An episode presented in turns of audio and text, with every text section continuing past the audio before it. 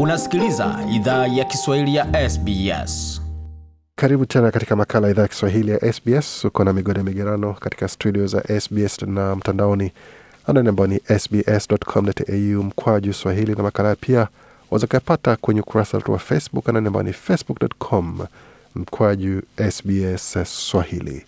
Tukiendelea basi na makala ambayo tumeandalia, tuzungumzia swala zima la sheria ama amri za makatazo ya kutoka wakati wa janga hili la COVID-19 hususan katika maeneo ya Greater Western Sydney, Central Coast, Blue Mountains, Wollongong na kwingineko. Kwa sasa tulenge jimbo ama kanda ya Central Coast, ambapo tutazungumza na mmoja wa kazi wa eneo hilo atueleze ni kipi kinachoendelea kule, wamepokeaje amri ya makatazo hayo na hali yao ikoje baada ya kuwa ndani ya vizuizi karibu ni takriban wiki tatu sasa wa ya makatazo hayo. Karibu sana mgeni wetu, jambo. Jambo. Pengine ungetueleza ni tunazungumza na nani na hali ikoje hapo Central Coast? Uh, leo mnaongea na Rahab Warimu Sinclair na ka Central Coast at the entrance. Hapo maeneo ya the entrance hali ikoje, hususan kwa swala zima la COVID-19 na amri ambayo serikali imetoa kwamba usitoke, baki nyumbani. Kama unaenda kazini, basi nenda kazini na urudi nyumbani mara moja. Hakuna kutembeleana, hakuna kuenda kwenye mabaa, migahawa, vitu kama hivyo. Uh, maisha yamekuwa magumu sana kutoka hawa ma, um, mawazo yawekwe, kwa sababu unajua hapa hatuonanangi sana, tunaona kazini ama tunatembeleana, kukuwa na wakati wagumu kwa familia ama kitu kama hiyo. Na sasa wakati huu hatuwezi kufanya mambo kama hayo, na kumekuwa ni kugumu kwa sababu hatuoni marafiki, hatuonani hata kupatana, kujuliana hali. Na hapa unajua hakuna watu wengi ama hakuna nafasi ya kusaidiana bila um, bila kukuwa pamoja, so imekuwa ni gumu sana. Hatutoke nyumbani, wengine wetu hufanya kazi kutoka nyumbani, na sasa kama mimi nafanya kazi kutoka nyumbani, na imekuwa ngumu sana kwa sababu uko peke yako siku mzima, huna mtu wa kuongea na yeye, huoni watu na yeah, una, unasikia unalemewa kwa sababu hujui watu wanaendeleaje. Unaongea kwa simu na watu Uh, wakati huu kuna familia inaumia sana juba, uh, juu baba wa familia amepatwa na hat, na nini uh, heart attack na kwa hospitali na hamna chochote tunaweza mfanyia. Watoto wake nyumbani wanasumbuliwa na hali ya mental health, na bibi analemewa kufanya chochote, na tunasikia kama uh, kama jumuia tumelemewa chochote ya kufanya isipokuwa kumpigia simu, na tunasikia hiyo haitoshi. Kuna wengine pia ambao ninasaidia kwa, kwa Central Coast ambao wanapitia domestic violence sana sana, na hawana mahali pa kuenda na haujui chochote cha kufanya. Juu hauwezi waalika kwako uwasaidie, na hauwezi enda kwao juu lazima uwe na ruhusa ya kwenda huko. Watu wametambaa kila mahali huku. Uh, kwa hivyo hilo hii wazo la kusema ati uh, kilomita kumi inakuwa gumu, kwa sababu si kila mtu ako karibu na wewe na kilomita kumi. Hmm. So, najua kwamba pia kunakuwa na swala zima la matatizo ya afya akili, hususan watu wanasemaga ni sawa, ukitoka asubuhi unaenda kazini ama unaenda katika shughuli zako, kisha narudi mnakutana na wenzako nyumbani, lakini kuwa nao usiku kucha na vile vile mnashinda nao inakuwa na mivutano na mikwaruzano ya kila aina. Kwa upande wa afya ya akili ya watu, suala hili limechukuliwaje, ama janga hili na makatazo hayo imechangiaje katika suala zima la afya ya akili ya watu hapo Central Coast? Ah, imekuwa uh, uh, namba zimeongezeka sana.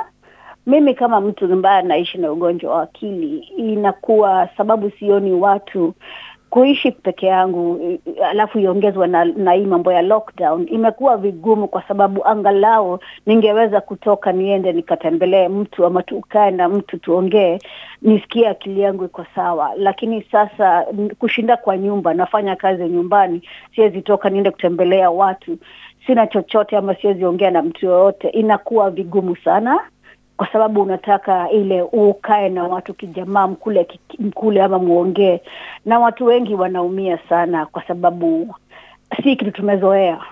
Mm. si kitu tulikuwa na tumezoea. kwa upande wa mashirika ya- yanafanya kazi yote, yanakuja kutembelea, yanakutumia taarifa yote kuhusu kile ambacho unastahili kufanya ukiwa unahisi kwamba umelemewa na hali ya afya ya akili. Kwa Central Coast hatuna vitu mingi ambazo zinashughulikia vitu kama hizo, na hiyo ni kitu moja nimekuwa nikipigania sana kwa hii region, tukuwe na at least mtu wa kuturepresent kuongea juu ya mashida zetu, lakini wakati huu hatuna.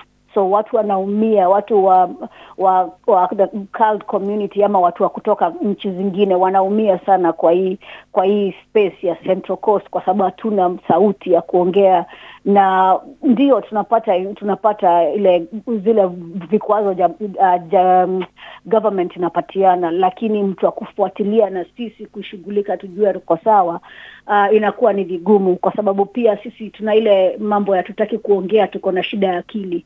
So tuna tunajifungia so mimi kama um, um, uh, leader wa New South Wales mental health ambassadors kazi yangu imekuwa kufikia kupigia watu simu kujua wako sawa kwa venye tu ninaweza fanya na ku, ku, ku, ku, uh, ku, kuensure wamepata information ama uh, mambo kuhusu venye wataishi vizuri na akili. Na nimejifungua nikawaambia kama mtu ako na shida anataka kujua chochote kama ni namba anataka kama ni mahali pa kuenda ninaongea nao na najaribu kuwatuma kule wako.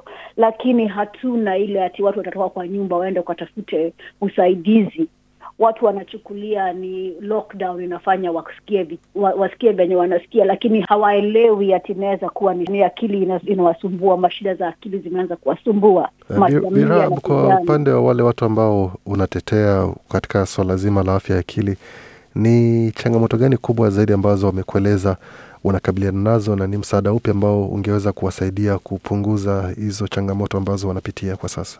Uh, ile kitu nimekuja kuelewa sana kwa hawa tunapigania. Ni nambari moja ni stigma. Ile ukienda, uki, eh, ukienda kuta, kutafuta usaidizi uh, Central Coast iko na ishu kubwa sana ya ya ukabila ya racism. So mtu akienda hospitali uh, wanaona wan, un, already venye utaongeleshwa na venye utatibiwa unasikia hautaki kuenda kusaidika kwa sababu hamna mtu wa katikati hapo kusaidia ku translate ama pia kuwapigania kusema hapana, hatuna vitu zina- zina- zinasimamia venye sisi wa Afrika ama sisi watu wa rangi ingine tuna, tunafaa kupokea hii usaidizi. So watu wanakufa na mashida kama haya kwa nyumba yao badala ya kujitoa nje kusema tunataka usaidizi. Nambari mbili ni kukosa vitu zimetengenezwa na kansol yetu ya kusaidia watu wakuje pamoja.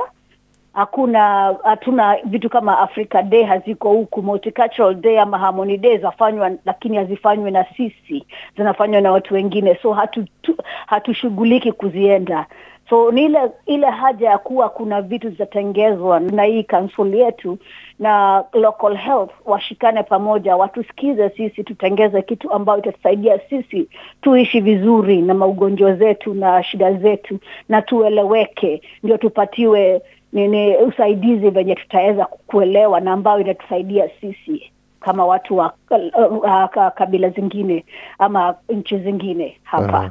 Wakati viongozi wanafikiria kuchukua maamuzi kama ya sasa ya kutoa amri kwamba watu wasitoke na kuweka amri kali sana za kuweza kupiganisha huu ugonjwa ama janga la COVID-19, kwa upande wa watu wa wenye wana matatizo ya afya akili, ni vitu gani ambavyo mngependa kuona serikali ama mamlaka wenyewe wanasimamia masuala haya wakizingatia ili nanyi pia mweze kupata msaada ambao unahitajika wakati vilevile vile jamii inakabiliana na janga la COVID-19?